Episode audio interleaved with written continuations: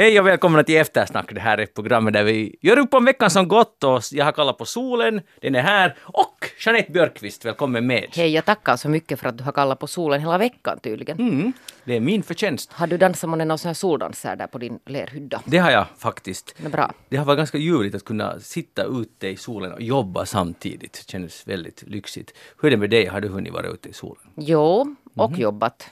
Och det är jättelyxigt. Hur gör man det i sta- stadsmiljö? Nej men så du, nu har vi varit lite på landet igen. Ah, Men man kan göra det i stadsmiljö också. Det är bara att ta maskinen med sig och så sätter man sig någonstans. ja visst är det fint. Jag är ganska garvad på det här med att sitta ute i solen kan jag säga. Ja. Också så att man inte ser någonting för att det reflekterar för mycket. Men det spelar ingen roll bara man blir Men hur gör du Jeanette när man tänker på om nu, nu när solen har lyst mycket, riktigt ordentligt? Nej, jag har inte solglasögon. Nej, men hur gör du för att skärmens den här ljuset ska räcka till? Ja, det där bryr inte mig riktigt om. Jag bara liksom skriver. Man kan kolla sen där inomhus. Ah, du är så pass bra att skriva, du behöver inte checka. Nej, inte alls. Aha. Du är så pass dålig ja. att det inte spelar någon Det roll. spelar ingen roll. Nej, jag förstår. Utmärkt. Och sen har vi Riku Eklund, skådespelare och även eh, känd som Riku berättar, eller är det inte så din Facebook-serie Så heter? heter den... Bejublade. Ja. Riku berättar Rikun tarina Tokyo, Rikus stories. Dra en kort reklampitch här, 30 sekunder, för vad är det du sysslar med? I 52 dagar i ett streck så har jag dagligen, oftast klockan 13 13.05... Förutom igår så var det 21.00. Ja, det var det kvälls... Jag sa ju vanligtvis. eh, berätta om en historia utgående från något föremål som jag har hemma, antingen i stan eller på Sandholm, och där har det blivit de flesta gångerna ute på Sandholm i Nagu ytterskärgård. Det har blivit en mycket bred eh, palett av, av olika saker och olika företeelser i livet och samhället. Trespråkigt In three languages, yes, and ich habe auch, auch ein bisschen Deutsch gesprochen. Jag тоже говорил äh, немножко по-русски. Femspråkigt. Ja, nej, det var nog, alltså utgångsläget är nog att, att det är mest på svenska, men så lite resumé på, på finska och engelska. Sen kom det önskemål faktiskt utomrikes ifrån, från Kanada och från Sydafrika, att kunde jag inte, äh, av personer som då inte behärskar varken svenska eller finska, att kunde jag inte ha en hel sändning på engelska. Så det mm, gjorde jag då tre gånger. Sen kom det kritik från Finland att varför talar jag så mycket engelska? men Så alltså- nu har jag försökt med en sån här mix. Det är som när man har så här stor fanbase, att man kan aldrig hålla alla nöjda på en gång. Så är det, det har jag märkt nu. Förstår. det är väldigt konkret. Men du har ju alltså till och med nått över nyhetströskeln ett antal gånger. Ja, visst, ja, ja, jag är jätteglad att Yle har uppmärksammat det då när jag började och sen nu igen när det blev 50 gången och, och Åbo-underrättelser och Hufvudstadsbladet igen. ni ska veta att uh, Rico Eklund rodnar just nu för att han är ganska stolt över det här. Ja, men det ska han vara. Ja, ja, kan man rodna av stolthet? Jo, ja, är det du kan. Jag kan. Nej men det är ju jättefint. Uh, Får jag ännu fråga, för jag tittar på ett par, alltså hur mycket planerar du i förväg? Nej, tar du bara att det där objektet skulle kunna vara bra? Lekstugor var det här. Ja, alltså klart, jag tänker så att det där skulle jag kunna, men funderar ju sen inte, inte just speciellt om man komprimerar då, vilket jag ju gör, alltså det det är många som sen häftar mig börjar göra sådana sändningar på... eh, på Är du, har de plagierat dig? Alltså absolut, ja. Men det, det, du ska ta det som smicker. Jag tar det som smicker. Nej, nej, nu var det ju andra som sysslar med det, men inte, Du så, var först. inte så många, ja också i hela världen, Mm. ja, vi säger så. Eh, det där, ja, att jag, jag tycker att en del håller på och pratar kanske en timme eller eh, till och med ännu längre, Mm. fritt sådär löst, och det kan ju också vara helt roligt, men jag tror inte att det, det är inte någonting kanske som man orkar sen se på senare, efteråt. Och nu min avsikt har nu varit att de här ska hålla ändå för att kunna tittas på också efter den här coronakrisen, att de har ett sånt här uh, värde som, som består. Men jag måste säga att, att ingen kan konkurrera med de här föremålen som man hittar hemma hos dig. Det är, Nej, det är alltså, nog svårt. Det är fascinerande. Jag fick kritik av min kusin som skrev att jag är en hamster. Jag tror det, jag tror det är hemskt hårt. Hamstern Rico Eklund, alltså sidekick idag. Jag heter Magnus Lundén, jag är inte en hamster. Det där, vi ska tala om veckan som gått. Eh, Tack Ri- Rico för det här. Men ännu sista fråga, hur hittar man till det här? Eh, är, man går in på Facebook och, och det är alltså en öppen, uh, offentlig för alla. Och din som, sida och de som alltså. inte har, ja, på min sida. Och de som inte är på Facebook kan be någon som är där att kopiera de här, för de, de går att kopiera eftersom de är offentliga och, och sen kan man skicka den som ett mail till den som vill se det. Utmärkt. Han var alltså först och han är bäst. Så är det. Så är det. Så är det. Hej, har ni läst om den här killen som tänkte invadera Venezuela?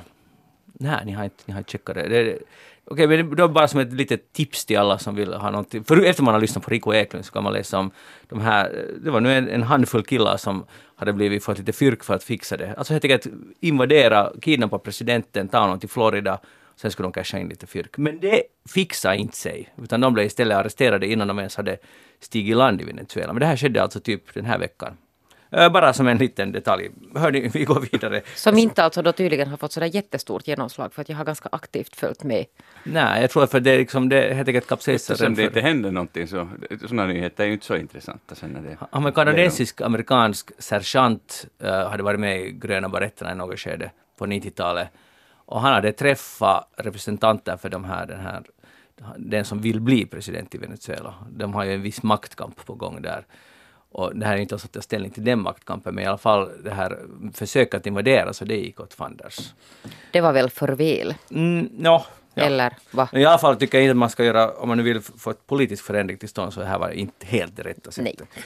Hej, eh, när restaurangerna öppnar, som det är väl lite oklart om det nu blir första juni eller inte, men jag skulle vilja fråga er, tänker ni vara där första dagen?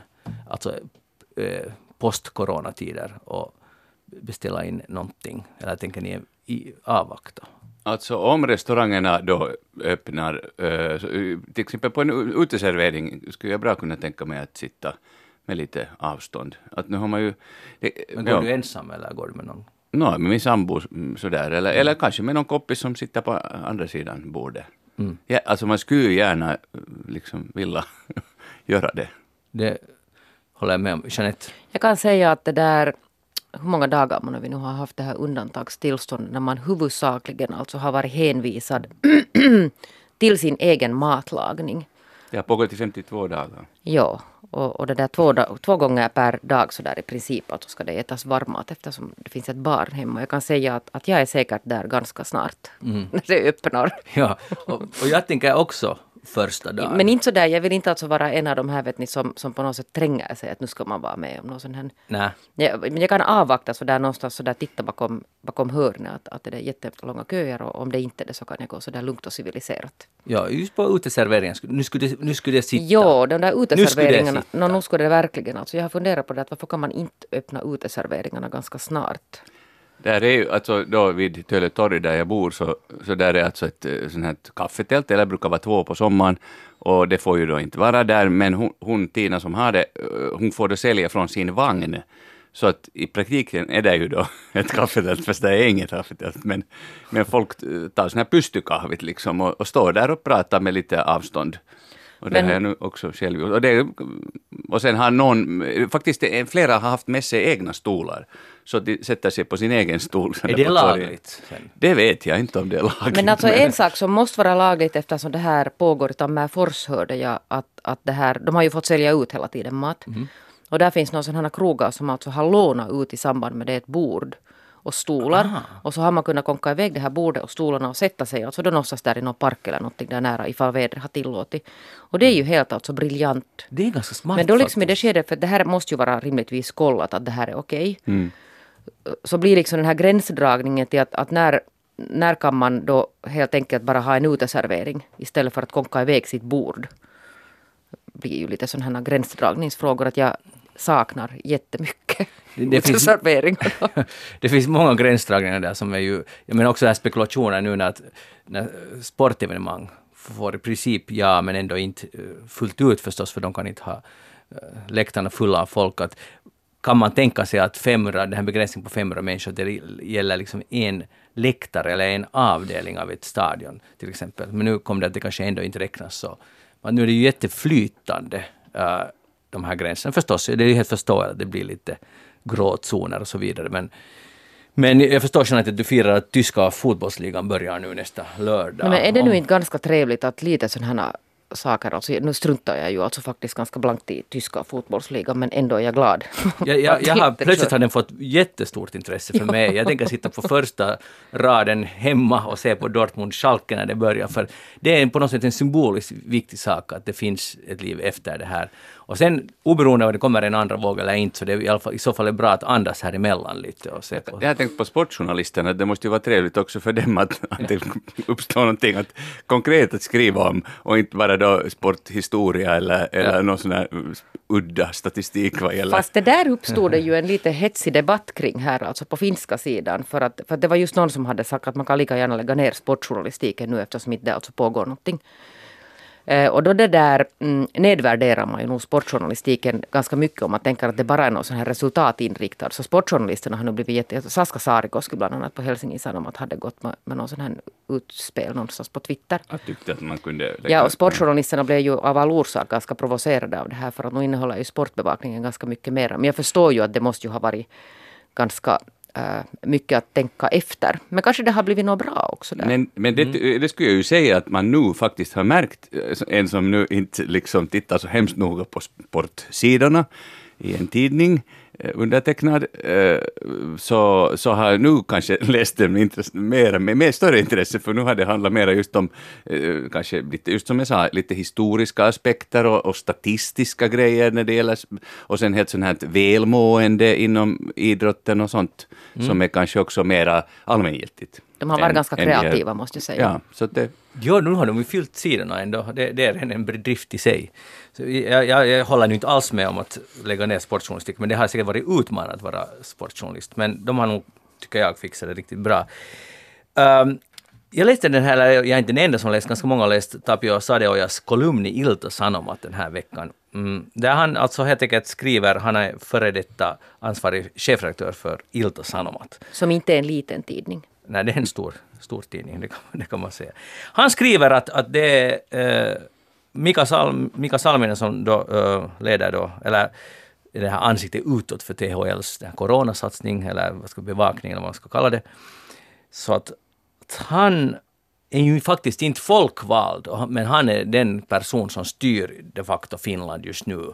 Genom hans rekommendationer går sen igenom i regeringen och så vidare och att han inte är folkvald och det är upprörande och istället borde vi försöka, uh, sådär som också den här gruppen forskare har sagt, att vi borde försöka kväva den här epidemin och sen leva ett liv, fritt liv efter det.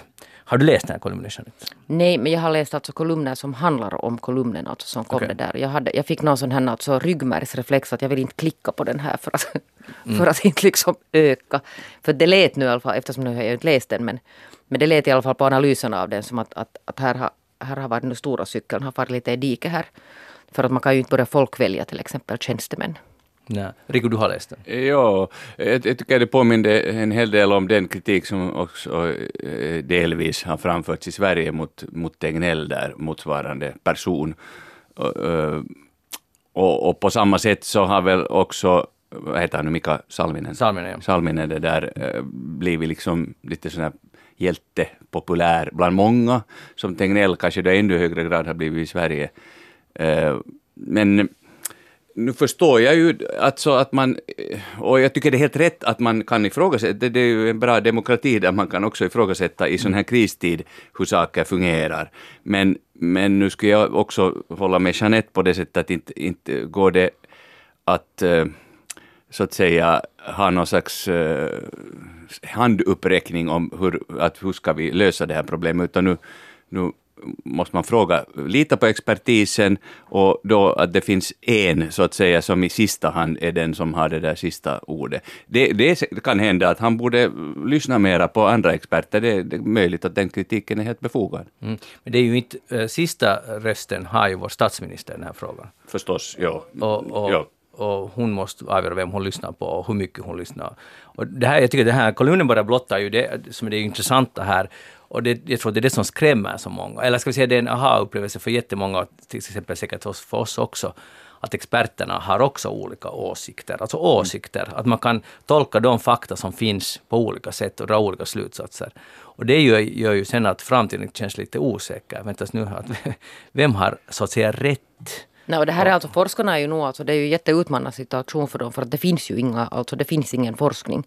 Och nu börjar det finnas alltså något slags grunder som man kan börja basera alltså sina, sina där funderingar på. Men det har ju inte funnits, alltså det är ju helt nytt för alla och det måste vi ju bara alltså på något sätt erkänna att så är det. Jo, och, och, och, det kan man inte belasta Snarare man erkänner det, så ja. desto bättre. Men osäkerheten överlag är ju, alltså det är ju det som är kanske ändå det svåraste på något sätt att leva med. Att man inte vet hur länge pågår det här, hur drabba, drabbar det mig personligen, helt konkret, eller uh, att och, och, och alltså dels då själva hälsan och sen ekonomin, både för en, en själv personligen igen, eller då för hela landet och globalt. Och, och hur stora blir de här, eller man vet ju redan nu att det blir ju fruktansvärda liksom, ekonomiska förluster för, för alla nationer inblandade och det är ju nästan, nästan så att säga hela världen kan man säga. Mm. Det som gör den här kolumnen något som för mig är hemskt patetisk är att e-, ett argument är bland annat att han påpekar att Mika Salminen faktiskt har jobbat ett par år i Stockholm. Och att, att, och att mycket tyder på att han är liksom Tegnells allierade. Och att egentligen försöker, egentligen försöker han föra in Finland på Sveriges väg, på Tegnells väg. Och, att, att, och det bevisas genom att han har sagt det här att vi kan inte kväva den här, det här viruset utan vi måste, vi, vi måste acceptera att en stor del av oss ska, kommer att få det. Och det här är han då emot och tror, eller han eh, anser att det går att kväva det och sen är det allt bara borta. Men det är också alltså, det är en åsikt. Exakt. Han har alltså Exakt. inga, inga, jag menar han är Ilta-Sanomats tidigare chefredaktör. Ja. Och, och, Och, och på de liksom premisserna utlåter han. Inte har han ju någon medicinsk expertis själv. Nej, och tack, för det där är just vad jag tycker är, som det har blottat den här våren. Alltså, vi har ju haft en situation nu när vi, virus som få av oss vet hemskt mycket om. Och, men det är journalister som rapporterar. Och det är politiska journal- journalister ofta som sitter och tycker till om de här sakerna. Och de har inte någon större... Jag tycker att de borde hålla sig till att rapportera och, också kritiskt rapportera, men de måste, ju, de måste ju förmedla någon annans åsikt. Förstår ni vad jag menar? Att intervjua någon. Nu, nu säger den här forskaren att här. THL har fel. Aha, och sen går man till THL, vad säger ni om det här? Men när, när journalisterna börjar ha jättemycket åsikter om riktigt konkreta sådana här, som man, ingen av oss, inte ens experterna vet. Så det är ganska riskfyllt och det har visat nog lite på journalistikens begränsningar här att, att plötsligt, och ni ser på Yles soffa så sitter ju de politiska journalisterna och tycker till där. Men jag alltså tycker alltså- till, inte rapporterar. Det var många som hade uppfattat det här som ganska alltså, sån här flagranta personangrepp Mm. på den här Mika Salminen. Nå lite var det nog, ja. Jag förstår inte, jag, jag känner, jag upplever det som en någon sorts led i en kampanj som har att göra lite med de här, den här forskargruppen som har nu skickat här, eller kom, skickar och kommer att skicka ett öppet brev till regeringen om att vi ska kväva viruset. Det här var ett led i den kampanjen så här inför. Så, så upplever jag det. Men Rico, du skulle... Uh, Nej. nej. det var något i. Ja. Ja. Nåja, men äh, i alla fall intressant kolumn äh, och, och det, lite tyder det på att känslan börjar gå heta. Jag Han- funderar ännu, alltså jag var lite nyfiken på den här alltså folkvalda aspekten. Vad är det exakt han är alltså ute efter där med den poängen? Det kallas populism, alltså att en sån här enkel, att ingen har folkvald och ändå har, ingen röstar på den och har jättemycket Men makt. alltså vad, vad är hans alltså idé om att, att, att, att Mika Salminen borde vara folkvald? Och det säger han ju inte, men då borde vi också rösta om generalerna i vårt Nej land. men inte bara det utan en massa andra alltså poster också. Ja. Det är ju Men- helt alltså omöjligt. Ja, det var nu kommer jag på vad jag skulle säga. Det var bara det att, eh, att det ganska tidigt skede så sa Salmi när, när det frågades just om att Sverige och Finland är, är så olika, och då sa han att, att inte det egentligen, att han och Tegnell har Alltså ett tidigt skede, innan det här nu säger att han går mot, mot Tegnells håll. Alltså han sa att inte tänker de så olika egentligen.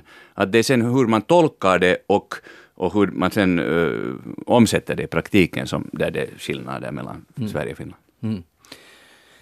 Ska vi lämna det där? Men, ja. men det här, den här tanken om folkvalda tjänstemän, den är, det är helt fantastisk. Men, och, och det är just det att de inte har något ansvar för det, inte har någon liksom modell, utan det bara låter så jättebra. Ingen har valt honom, hur kan han ha så mycket makt? Men jag kan säga att tack gode gud att ingen har valt dem. Vi vill inte ha liksom sån här att, att hela folket börjar plötsligt välja precis allting. Nej. Hej, har ni fått med den här appen som, som det nu talas om, som redan är i bruk i Norge? Det här att man har då en, sin smarttelefon om man äger en sån och sen eh, om man någon gång visar man är smittad så kan man spåra vem har man rört sig, vem har man varit tillräckligt nära med och så vidare. Har vi inte talat om det här då alldeles? alltså? Alldeles i början, jag tror det Helt senast jag jätte, var med. jätte i början Ja. alltså innan det någonting alltså hände. Och så satt vi här och var, var mycket skeptiska Ja. och kritiska och sa att det skulle aldrig gå igenom i Finland. Ja. Mm. Och hur Den har vi det nu? Ja. Nu är det på gång. Det är på gång. nu är det på gång. Och, Och- du sa då att du aldrig skulle underlåta dig till att liksom använda en sån. Eh, nu, Jag skulle inte använda de där orden nu idag, förutom jag ska bevara ordet aldrig. För jag tänker inte använda det här. Och folk får bli arga på mig, jag tänker inte. Jag tänker inte skaffa Men finns en, alltså Jag någon- äger inte smartphone, så jag, jag är... Men alltså finns nej. det någon tanke om att det skulle vara obligatoriskt att ha Nej, den? i Finland skulle det vara frivilligt. Okej. Och det visar ändå på en viss sorts civilisa- civilisation, eller vad man ska kalla det. Inte civilisation, utan att det är ett civiliserat land. Men det som är intressant, för det var en artikel i HBL om det här i veckan. Och där nämndes det bara i en bisats, eller en, en, en enda mening, att till exempel kan man använda det i realtid i en överfull buss. Och då, börjar började jag tänka på det att fattar, jag, undrar, jag vet inte om det var journalistens tolkning eller om det faktiskt är tanken, men fattar ni vad det kan leda till? Att om det kan användas i en överfull buss i realtid, låt oss säga att jag har corona och jag får ett pip i min icke-existerande smarttelefon att hej, nu har det visat att du har corona och nu uh, kan du välja en bekräftelse, eller hur det, det går vi, säkert via någon sorts bekräftelse att jo, information får se ut och så vidare. Och så piper det till, om det, om det ska alltså funka i realtid, piper det till i den där bussen, att nu i den här bussen finns det en person som har corona. Så vad händer då? Så piper det till i allas telefoner att någon här nu, du står nu, du är potentiellt nära. Och jag vet inte om det ska funka så här, men jag- jag kan bra tänka mig i alla fall i en diktatur att det ska funka på det här viset. Så det blir ju full panik i den där bussen. Eller om det sker i ett flygplan just för att alla stänger av sin telefon. Och så går de och titta omkring sig. Att vänta, vem är den där? Vem är den där pestbärande personen? Så det blir ju helt sjukt samhälle. Alltså, i det här, det finns många bra sidor också av det här. Jag kan tänka mig att man kan spåra ganska effektivt, eller mycket mer effektivt än vad vi gör idag. Men man måste också tänka på riskerna. På människors, här, vad ska vi kalla integritet och så vidare. Jag menar bara att det här finns faror med den här. Ja, men den goda nyheten är ju det att den inte är obligatorisk. För det skede som, som vi skulle införa, alltså någon sån här obligatorisk app som man i princip alltså måste använda. Så då, går- då går man liksom över en gräns. Att nu kan det hända att syftet just nu är, är gott eller liksom i alla fall på något sätt konstruktivt. Och det finns liksom en, en regering som folket nu verkar lita ganska mycket på. Men tiderna ändras. Och, och när man en gång släpper ifrån sig någonting sånt här så har man alltså släppt det ifrån sig. Tänk vilken information, att var alla finländare Ja. har rört sig säkert lång tid bakåt. Jo, det är krypterat bakom och den och den har bara nyckeln och det är jätteskyddat. Men det funkar inte sen ändå Nej. så. Det är inte vattentätt. Nej, och jag är ju alltså det där ännu så där ganska, ganska det där hösslig med mitt det här att jag har ju alla sådana här platsbestämningar alltså av. Ja. Att man inte ska kunna se och det, det är klart att det är liksom bara en sån här liten liten liksom åtgärd som säkert inte är vattentät. Men i alla fall så jag tycker inte om det här att man kan spåra var det Min, mina tankar går osökt till alltså pesten för 200 år sedan. Jag har nämligen just läst en text, Svenska Yle, alltså Radioteatern kommer att göra en, en liten produktion uh, utgående från pesten, alltså 17, på, i början av 1700-talet i Helsingfors, och att man kommer kunna gå runt då i Gamla kyrkans skvär, alltså eller pestparken som den också kallas, uh, Gamla kyrkoparken med lurar då och höra de här olika människornas historier som ligger där. Och jag ska själv läsa en text där, vara med den där, där det, det, det är alltså den officiella texten med sådana här råd hur då stadsborna ska förhålla sig till den här sjukdomen. Och det är helt komiskt och tragiskt att det är så, så pass många saker som är lika. Och där man direkt, direkt kan dra paralleller, alltså 200 år senare till, till vår Kan du ge några exempel? Nå, till exempel, jag tänkte på det här just, alltså, det har vi nu talat om, den, den här appen, alltså att man ska markera husen där man bor, vad det med ett svart kors. Och, och lås, dörren ska vara låst där det är någon som är sjuk. Och det är bara en, den där vårdaren som får gå in och ska skydda sig och sen och, och bara för att föra mat och liksom nödvändigaste vård. Det är liksom helt, det, det var jättebekant det här. Och sen ska de begravas snabbt och djupt och, och, och det var liksom mycket tydliga sådana här. Och sen hur de skulle vara klädda, de som var smittade skulle vara, var det fotsida, vit, vita kläder och, och, och det vara tydligt vem som är eh, bar pesten. Så att nu ska du inte höra det där plantera sådana här idéer om det här att man via klädsel. Alla som har Via i klädsel ska kunna- ja. Ja, no, fortfarande har ju eh, Finland, eh, egentligen kan man säga, om man jämför internationellt med de flesta länder, ett otroligt bra läge. Alltså just nu. När vi tänker på Ja, corona. men det hade ju alltså gått alltså enligt, enligt myndigheterna för, lite för bra det här med den här isoleringen. Ja. Men nu är ju alltså de här som målar fan på väggen så, så de säger att nu kraschar allt. Mm. När man lite picko börjar öppna upp det här samhället. Men inte har, ingenting har ännu hänt på, trots att den här gränsen till Nyland öppnades. Så att få- Men ser du vänta när skolorna öppnar. då börjar det. Då börjar det. Om en vecka Mm. det. Det är mycket snart och det tycker jag är en jättefin sak. att Det tycker jag också. För, för det kommer att, och det, jag tror att vi inte alls ännu fattar konsekvenserna av, av allt det här. Att vi talar nu, de ekonomiska vet alla att det är katastrof, men sen finns det de sociala som nu först börjar bubbla upp att det är också en katastrof. Ett grymt mänskligt lidande och för många barnfamiljer och för många alltså, Äldre. äldre, för massor av olika grupper. Och någon gång kommer den här ganska hemska frågan att ställas, att var det så att säga värt det för den här sjukdomen? Och jag menar, jag, jag har inga svar på det och inte vet jag om någon har något svar på det. Men, men det är ju en, ganska obehaglig fråga. Att vad, vad är rätt? Hur ska, man, ju- hur ska man göra i sådana här situationer? Och ingen har väl svar på det heller. Men det där, jag läste en intressant artikel i New York Times. Det handlar om, om, om manligt och kvinnligt Nåja, eller ska vi säga, ja det handlar om manligt och kvinnligt men det handlar, Riku, hur är det hos er nu när ni är säkert mera hemma, ni två, Ja. du och din partner. Så uh, ni är då två män men uh, brukar ni fighta som vem som gör mera Jo. hemsysslor? Eh, Jo. jo. Ni faktiskt- okej. Eller det är jag som klagar på, på Anton. Jo. Jag är nog sån här tjatare. Alltså, gör inte så. Är något. ja. Men varför har du klottat där? Och Ja. måste, du- kan du inte diska efter det? Och Just sånt det, diskar han inte efter sig? Alltså, han lagar mycket mat nu, men, att, och, men han är inte så bra på, sen på att diska efter. Att, Hur är det med, tvättar ni kläderna gemensamt eller tvättar var för sig? mest skilt, ja, men ibland blir det så där att man tar den andras också. Ja. Ja, okej.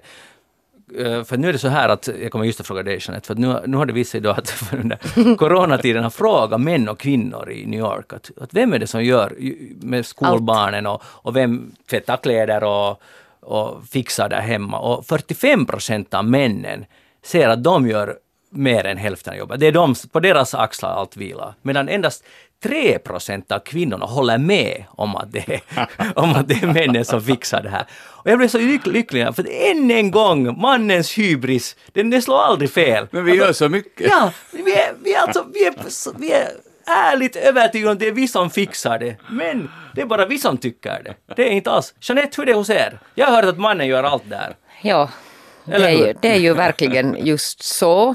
Det, där, det var någon gång som jag sa så där lite på skämt att, och, så, och så återvände vi till det glada 50-talet. Men det där, jag vet att det finns alltså ganska ofta i, i hemmen sån här, ett sånt här missförstånd alltså där, där man alltså värderar på något sätt, man tänker. Och, och om man nu generaliserar lite då så brukar det ju vara så att, att män faktiskt eh, uppskattar att de gör mycket mer än vad de gör. Och för att det där på något sätt råda bot på det här så lanserade Helsingin Sanomat för något, skulle det ha varit två, tre år sedan, så gjorde de en sån här jättestor, alltså sån här nätbaserad, sån här, den heter kotitaloustyö, någon sån här mittari.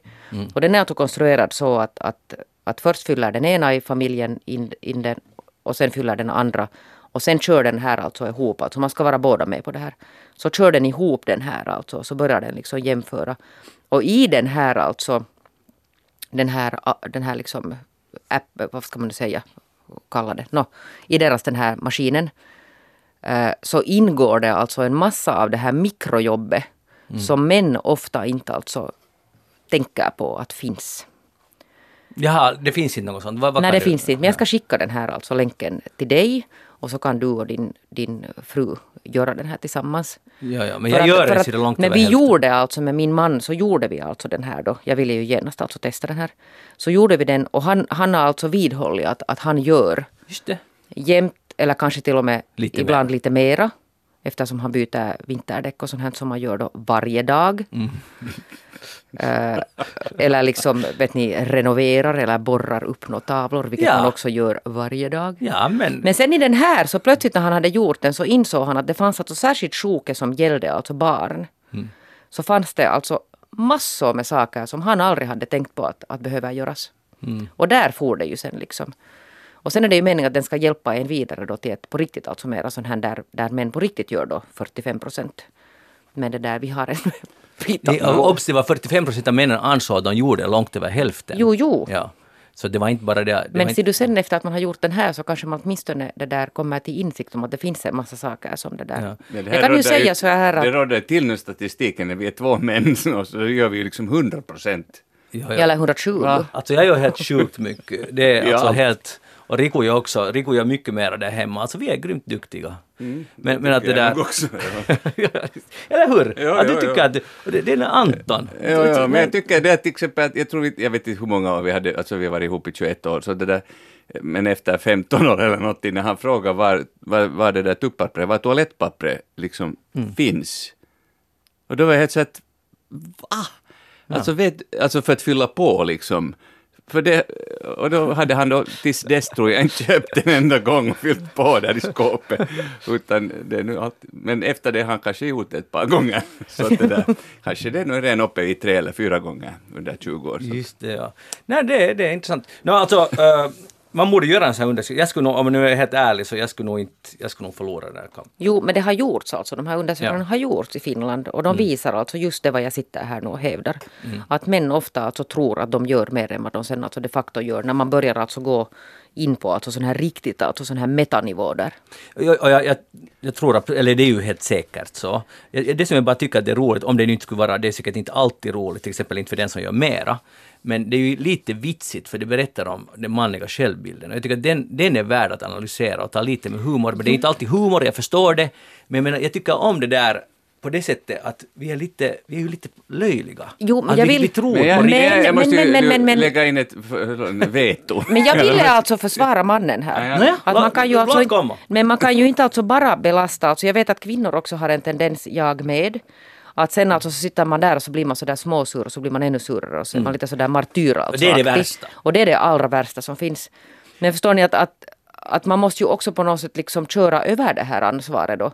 Istället för att bara göra och bli bitter och butter och sur. Och vet, andra- du får just det, det är precis som Rico gjorde med det där toapappret. Till slut efter 15 år slog han näven i bordet och sa hur skulle det vara om du någon gång själv skulle Men- gå och köpa? men och sen har han Anton- gått tre gånger på sju år. Nej, Ja, men Anton, alltså jag vill komma bara till det här att det det är egentligen dumt att tala om män och kvinnor. Okej. Alltså som det är ofta i sån här statistik när det är liksom män och kvinnor, för det kan ju gå hur som helst. Och vi är nu två män, så att jag menar, inte, det handlar det ju inte om manligt och kvinnligt, utan Personligen. Ja. Men det är ju relationer, alltså just det här att så en, att, eh, en jag är- skulle säga att, att jag, jag blir lite provocerad och irriterad på sådana här liksom, listor och, och inte statistik, jag är annars intresserad av statistik nog, men just när det blir män och kvinnor, män gör så och kvinnor gör så, så blir det alltid så att no, jo, men det finns så mycket olika variationer sen, både i konstellationer av förhållanden och sen då i, inom könet liksom variationer.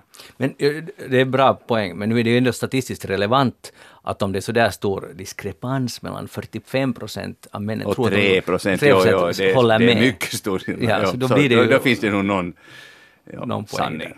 Men eh, vi lämnar det där här. Ni får gärna disk- fortsätta diskussionen på vår Facebook-sida, facebook.com, sen säkert eftersnack. Jeanette Björkqvist, vad har du tänkt på den här veckan? Nå, du vet, jag har tänkt på det att jag har ju suttit här och varit ganska kritisk till, till de här sociala medierna här längs med, med coronan. Och jag trodde att jag i något skede så var jag till och med på väg bort från Facebook. Jag får ju inte. Inte kan jag alltså lösgöra mig. Men det var nära. Jo, men sen har, nu har det hänt alltså två saker sen vi senast träffades förra veckan. Och det ena var det att jag fyllde år. Grattis. Ja, tack. Och, och som Magnus kanske inte vet så brukar alltså Facebook då slå man kan titta varje dag att vem fyller år. Alltså det har blivit liksom ett helt annat sätt på något sätt det där att Rico var faktiskt först. Att, gratulera. Vilken tid? No, det var nog ganska tidigt. Det var nog där snart efter midnatt. Ja, något sånt. Jag brukar också vara så här, ganska noga med det här. Jag tycker att det är ganska kiva det här. Att, att också alltså människor som man inte träffar. No, no, sen alltså svämmades jag ju över alltså av och var på något sätt jättelycklig och rörd. Och, och det kändes så där som att de betydde mera för mig, de här gratulationerna nu det här året, när vi lever i detta alltså isolerade läge. Och då var jag plötsligt så där jätteglad och nöjd och lycklig att, Att du har Facebook. att nu finns det ju ändå roliga saker med den här. Alltså det finns bra saker. Jag var alltså seriöst, jag var på jättegott humör och jätteglad för varenda en gratulation. På ett annat sätt än vad jag brukar. Nå, en, en ledsammare sak som hände var ju det att äh, vår kollega här på Yle, Thomas Ek, dog.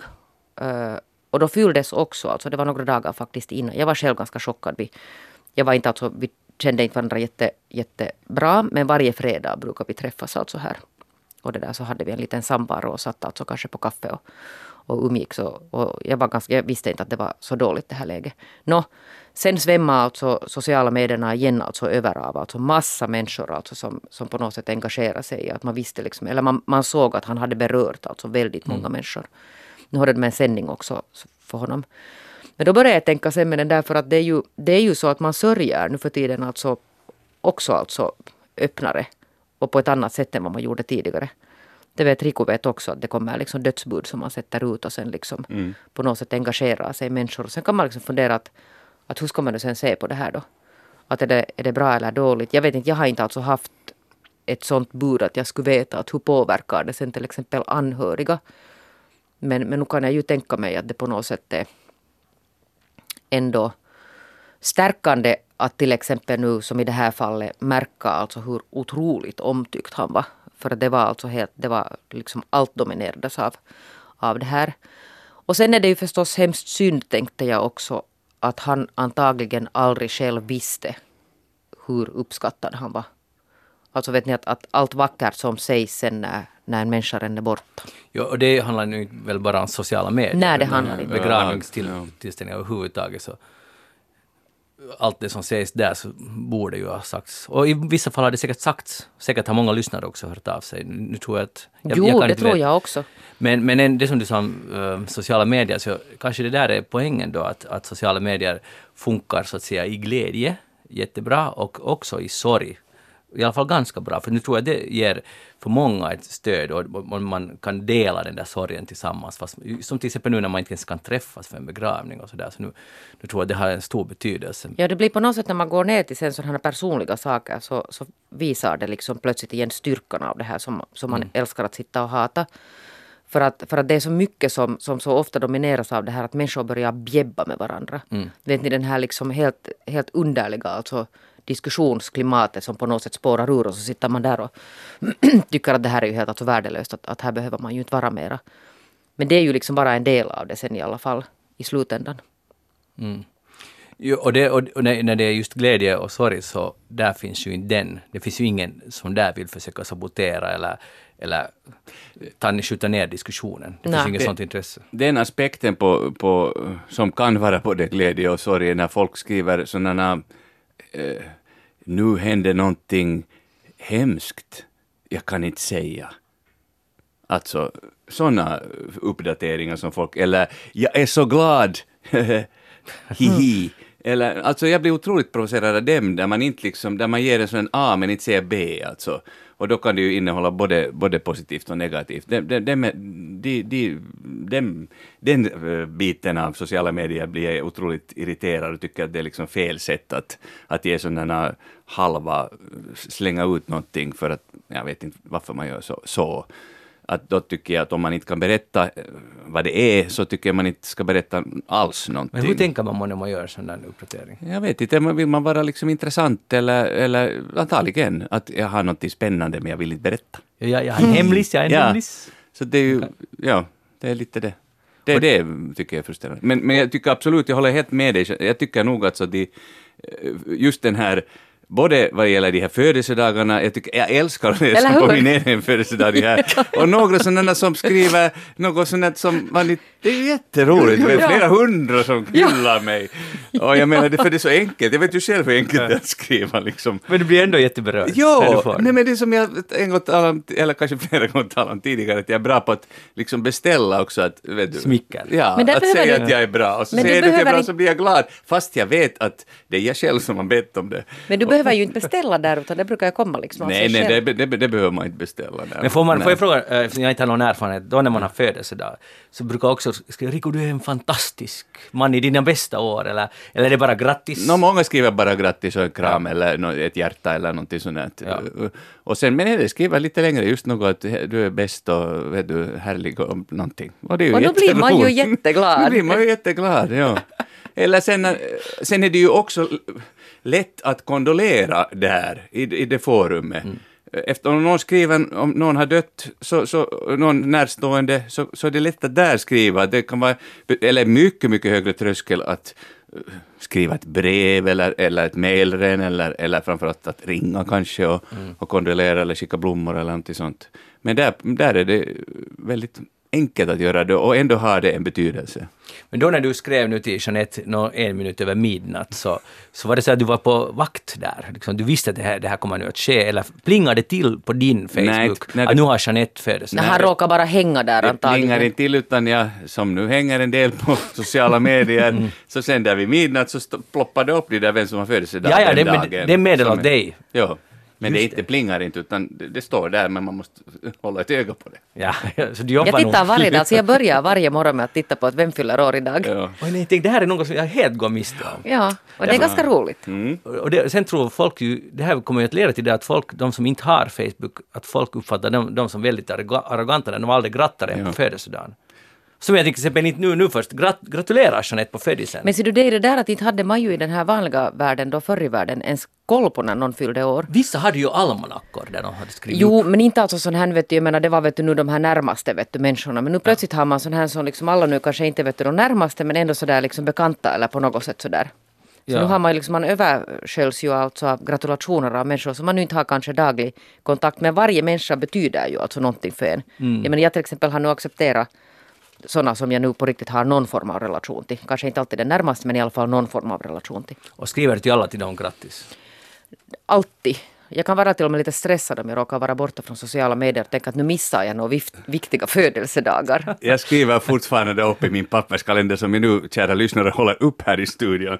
Nästa vecka till exempel, den 14 så kan jag gratulera min morbrors fru Marianne Silén som fyller, tror jag, står det 71, blev det så. Aha. Grattis. Grattis, grattis i förväg kan man väl säga. Men, Till eh, Sysmä. Jean- Förlåt, men är Jeanette och jag med i den almanackan? Jag hoppas det. Våra Jag behöver inte vara för jag är ju där på Facebook så Ja, du påminner jag tänker kolla för er, efter sändningen kolla att jag finns med där.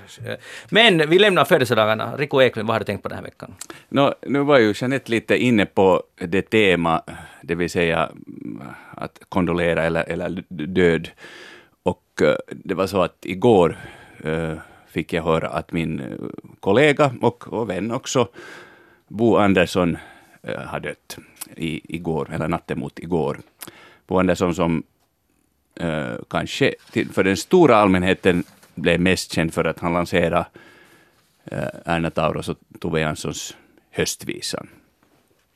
Både på svenska och, och finska där, tror jag det var 1969 kanske. Han var född 1937 eh, i Helsingfors, i Hermanstad. Det var han stolt över att han var från Hermanstad. Eh, och Eh, han hade inte egentligen någon skådespelarutbildning, utan han hade nu läst lite sådär privat och började jobba på Lilla Teatern 1962, både som inspicient och skådespelare under de här så att säga Lillans storhetstid med Vivica Bandler i spetsen och Lasse Pöysti och Bisse Olsson och Elin Sa- alla som, som var där då, och Bo också. Och eh, sen jobbade han där ända till 1967 och sen från 67 egentligen ända till sin pensionering som var 2001 så var han Svenska Teatern trogen. Förutom ett par år tror jag det var på Åbo Svenska Teater där i, där var det 79, 80, 81 tror jag. Eh, en mångsidig skådespelare förstås. Mycket eh, fick han göra musikteater i och med att han sjöng jättebra, tenor. Eh, och eh, jag lärde känna honom kanske via TV, så att jag tyckte att han då var liksom, uh, jag brukar härma, som många andra tror jag också härma Bo för att han Ja, hur lät han? Eh, skynda dig älsk. Alltså han hade mycket stort patos. Men när man tittar på de där yngre versionerna av hur han sjöng så var det mycket mer avskalat och, och, och tycker jag kanske mer tilltalande. Och sen mot slutet igen så, så hittade han en, en, tycker jag, tillbaka till det. Eh, Den sista rollen han gjorde Eh, blev sen alltså i, i Cabaret, där jag också var med, alltså Svenska Teaterns Cabaret 2011, där han gjorde den här judiska frukthandlaren herr Schultz tillsammans med Ulla-Britt Boström, var det, det här gamla paret. Och, och, och där tycker jag de, båda, men framförallt Bo var jätte, jättefin. Eh, en eh, en, eh, Erna Tauro var för honom jätteviktig person. Eh, både privat, det var innan jag lärde känna honom, så, så jag, jag känner inte personligen dem tillsammans, så där, men, men på det sättet att när Erna Tauro dog 1993 så grundade Bo en fond eh, liksom till hennes ära, eller hennes minne, och, och gjorde också såna insamlingar med såna konserter och sånt för att få pengar till den fonden. Och jag tror att det priset, Erna Tauro-priset, som delade, jag tror att det var första gången det delades ut 2000, 2001 och då var det faktiskt jag som, som fick det. Och som utdelades då, jag tror det med vartannat eller vart tredje år av Kulturfonden till, till då en speciellt begåvad sång, sjungande skådespelare. Uh, ja, så att jag ville, att, att förstås tänkt inte hela veckan, utan tänkt på honom sen jag hörde, fick det här dödsbudet igår. Och han dog alltså faktiskt då i den här sjukdomen som vi nu har talat om här i början av sändningen en hel del, det vill säga corona. Eh, och den drabbar ju då, som vi vet, eh, svårast de som är äldre och om man har grundsjukdomar och, och sånt, vilket han då också hade. Så att uh, jag hedrar hans minne och, och, och, och lyfter på, på hatten åt Bo för en, en lång fin karriär. Och, och ni kan alla lyssna på hans sjungande. Det finns på Spotify. Han, han sjöng ju också in En Leino, jättefin skiva. Taisto Veslin tror jag.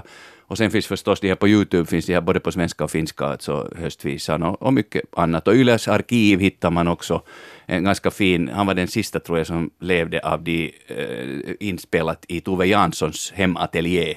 Tove och hennes vänner tror jag den heter. Och, och där var då en, en, en ung, just gjort på 60-talet, en ung bo som som sjunger lite. Och... Vi kan länka till på vår SVT Snacks Facebook-sida. Ja, det skulle vara fint. Det ska vi absolut göra. Men en, en point ännu, ja. om vi får säga. Var, var det att, att eh, med Bo just, att hur det är liksom intressant och och lite, inte vet jag om det är ledsamt, men, men just att man blir ofta känd, om man är känd så man, folk kommer ihåg en, för en sak, alltså mm. det är höstvisan som ändå de flesta uh, tänker på om man vet vem Bo Andersson då var.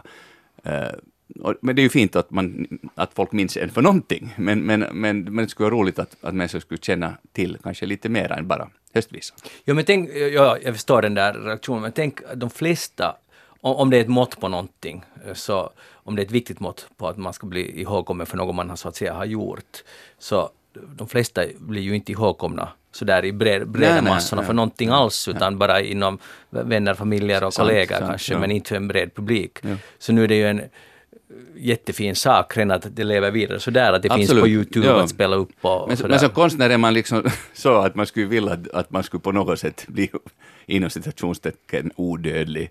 Att det något som, och som skådespelare, eh, om man det, inte sjunger eller har bandat in någonting, så då, då är det ju alltså verkligen stundens konst att, att när, när, vi har stigit av från scenen, eller redan när en replik har blivit sagd, så, så är det en historia och, och mm. finns inte kvar. Så att på det sättet är det fint att det finns, finns skivinspelningar. Ja, det, det där påminner mig lite, vi har en sån här hobby att vi brukar, sådana som har haft en hit, om vi talar om musiker, alltså någon, någon, en låt på 80-talet, så jag brukar sporta att, att kolla vad händer med den artisten sen efter det. Och oftast är det ju ganska tragiska öden, för att man har den ena låten och så slutar man, man turnera på Teneriffa och spela den här samma låten på nytt och på nytt. Och, eh, och det går oftast, det slirar ganska ordentligt för att om man kommer plötsligt in i, i uh, blir jätteberömd och får en del stålar, men man kan aldrig skapa det på nytt, man kan aldrig få en hit, eller hur man försöker händer det inte på nytt och så, mm. så bara slirar det, det fixar inte, för människan är inte liksom gjord för att få så plötslig berömmelse som sen rasar direkt efter, eller ett, ett år senare. Och det är, det är fascinerande hur många människor det finns som det har bara gått jättesnätt om de har blivit för snabbt, men det här är ju inte någon liknelse med det här. Nej. Men jag menar bara det här att, att ha, vara känd för en sak. Hej, uh, vi går vidare. Tycker ni om vass? Vass? Ja, alltså, alltså inte att äta, men att liksom vass no, som fenomen. Nej. Alltså vassen... Uh, som finns i havet. Råko. Ja. Den där finska. som alltså bara stör och är äcklig. Ja. Ja, det växer lite för mycket av det, det håller jag med om. Jag skulle inte vilja ha vass. För nu fick vi faktiskt, jag är inte själv markägare i Pargas, men min fru är. Och här kommer sen, vi hade just diskuterat vad ska vi göra med vassen? Vi har en del vass där utanför. Och jag är inte någon vassexpert, men jag vet att man, det tar ganska länge att få bort det. Och så kommer här, bästa ägare av vattenområde.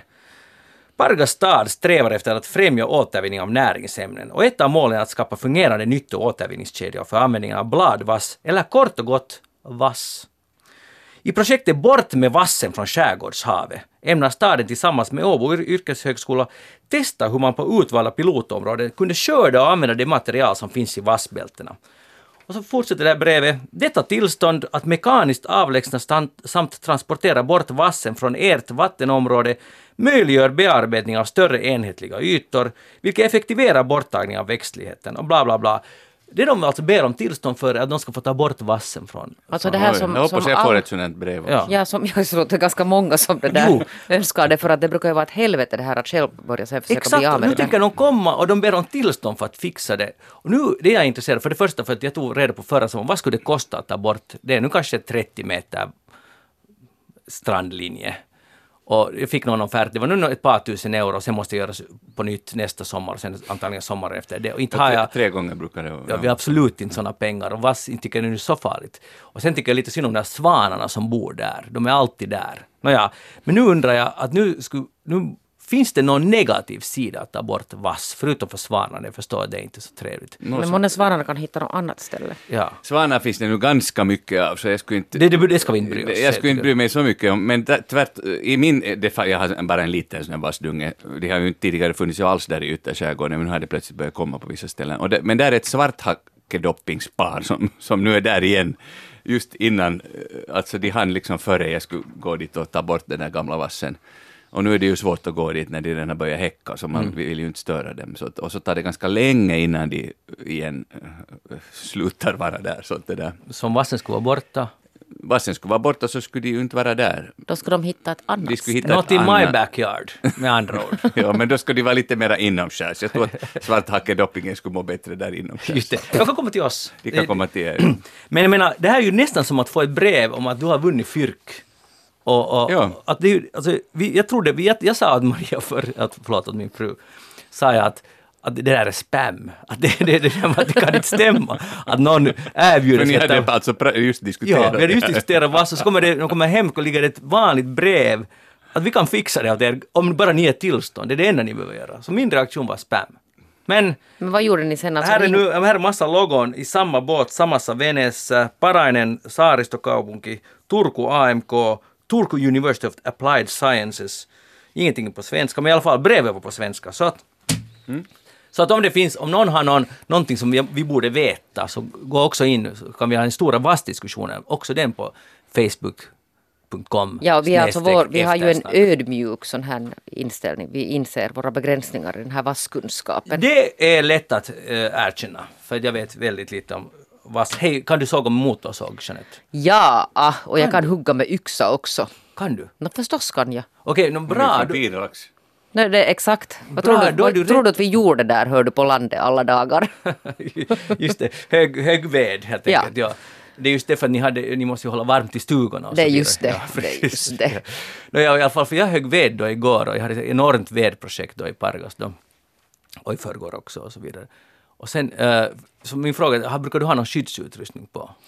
Nej, No, och det hade inte min mamma heller då på den tiden när hon var frisk och också sågade lite med motorsågen och hade så, så sågade hon en gång sig i benet. Uh. Men då gick det, äh, hon gick det där in i huset så tejpade hon om så fortsatte hon. Silvertejp bara? ja, ja. Det funkar alltid. Jag är från Pirlax. Ja, bra, men vi som inte är från Pirlax, Nej, men man ska ju, det är klart att man borde ha med det där. Mm. För jag högg igår eh, och sen högg jag enorma kubbar och sen högg jag och det blev så här en kil på ett sätt och jag fick Ja. inte riktigt den och sen måste jag svänga på om Men du har väl olika alltså yxor? Nej, och Nej. Jag, nu tänker jag skaffa, jag Ja. tänker skaffa en sån här kil också och så vidare. Nåja, eh, men så, så högg jag med mina otroliga muskler, högg jag och så det riktigt hårt och så Det är inte muskler, det är en teknikgrej. Ja, okej, både med min otroliga teknik plus muskler. Och då flög det en klabb, en miniklabb ut från den här bjässen som flög med, jag ska säga med ljusets hastighet, fullt mot min hand. Och så det träffade... Aj, det- Oj, Ja, oj, du har en skada. Ja, och nu... Den är ska- lite jag- svullen, Ni skulle ha min sett den igår kväll, det var grym skinkhand för det var helt enorm och blå. Uh, nu, är den, nu har den blivit mycket mindre. Och det där, och det alltså svällde på nolltid, jag har aldrig varit med om så snabb svullnad. Och det där, säkert någon blodkärl som gick av, men det har ingenting har gått av på det sättet. Eller Men du gick inte- väl inte till läkaren? Nej, Bra. nej, nej. Det var Pirlaxskolan. där. Men i alla fall, men det var jag tänkte på. Så nu tittar jag på den där yxan och där står faktiskt att man ska ha skyddutrustning på när man hu- hugger ved, bland annat brillor. Vilket jag aldrig ens har tänkt på att man borde ha. Men nu om den här klabben ska komma in till ögat så ska jag vara blind i da- dagsläget. Så nu frågar Rico dig, hu- hugger du ved på något? Ja, hugger ved. I nagu. Ja, i nagu. Ehm, men ofta använder jag nog den här klyvmaskinen. Så att, men den är ju nog inte heller, vad heter det, alltså det kan ju stritta från den också. Klyvmaskin, vad säger du Pirlax om det? No, jag vet att det finns, alltså det, nu är det ju lite beroende på hur mycket ved man behöver. Alltså att om man har det där lite sådär som att, att man inte alltså behöver försörja ett egnahemshus. Är Så då kan jag förstå det där att man har... Jag är helt emot dem. Nå, Jo, jag är alltså- men så då får också- du gärna komma till mig och klyva, för de är så sega de där. Beror alltså- Mm. på, man, borde ju, det, man borde ju klyva dem genast när man fäller, då är det ju lättare. Men om man sen låter dem stå, vilket det ofta blir för mig, så då är de otroligt sega och då går det nog inte att klyva sådär. Men vad hugger du för ved alltså? Där? Jag är lite intresserad av trädslaget som du eldar där också. Nå, det som finns, det vill säga det är nu al och, och tall Mm. i första hand. Lite, ja, men egentligen mest det. Och sen någon enstaka björk, men det finns jättelite björk. Alltså jag, vet, jag förstår ju att det går otroligt praktiskt att ha en klyvmaskin. Men jag, jag tycker att det tar bort en del charm av att leva. För att det, det, nej, men jag är helt allvarlig. Mm. För det är en grej, det är ju det är fantastiskt det där, det är så konkret. I motsats till att sitta framför sin skärm, så det är, det är liksom känslan av att man är nästan pirlaxbo. Men det är lite, det är lite den där att vilka alltså det där kvantiteter det handlar om. För att Mm. nu tillbringar Riku ju ganska mycket tid där. Jag vet inte i vilken grad ni är alltså beroende av till exempel eh, Nej, ved. inte bli beroende, men att, alltså, förstås för bastun är man beroende av ved, helt klart. Och, och sen har vi vedspis som vi nu använder en hel del också, så att det där, nu behöver vi ju ved. Eh, Inte det så stora mängder, men jag är nu inte Nå, någon då, sån då, jätte- då, då underkänner jag din maskin. Underkänner Det ni min klyvmaskin? Det är ju, alltså de flesta har ju, trodde jag, en klyvmaskin. Nej. Nej, nej, nej. nej. Det är bara just så här Det finns Törebo som flyttar till Ja, det finns också Nej, att- de där grannarna har också klyvmaskin. Ja, men det finns också ett alternativ att man stöder sin, sina lokala företag. Det finns säkert någon som alltså det där levererar till exempel Färdigklappat. färdigt Jo, det finns det, men när man har egna trän som man ändå måste fälla. jag så förstår, det är men då kan man väl lite att hugga, hör du. Med sina Du får yxor. jättegärna komma Rico, och du hugga. Med sina Du yxor. får gärna komma och hugga till mig. Du är Han ser jättevälkommen. desperat ut. Tänk vilken kritik mot min klyvmaskin. Nästa Så steg, här Rico, ska min se- den här sändningen sluta. Kommer aldrig mera tillbaka. Rico, nästa steg är att du får via Teboil på re- väg till Nago och köpa sån här Jag ska köpa en ny klyvmaskin, en ännu starkare. I protest. Bra! Mogna Rico Eklund, skådespelare. Vi tackar eftersnack för idag. Jeanette Björkqvist. Fortsätt, no, men när högg du senast ved? Nej, inte det är hemskt länge sedan. Aha, den här, Jag den här eldar året. ju ganska ivrigt också där på mina, våra stugor. Fortsätt med det. Rico Eklund, fortsätt med, inte med din maskin, men annars, fortsätt. Det var att du var här. Tack så mycket. Förlåt om vi har varit... Nej. Jag är så ledsen om vi har varit, eller inte ännu så hemskt ledsen. Jag spelar lite. Jag heter Magnus Lundén, programmet alltså Eftersnack som är slut för idag. Ni får gärna e-posta oss på eftersnacksnabelayle.fi om allt som gäller vedhuggning och vass och så vidare. Och gå in på facebook.com sen eftersnack och tyck till där. Vi hörs igen om en vecka. Ha det bra. Hej då!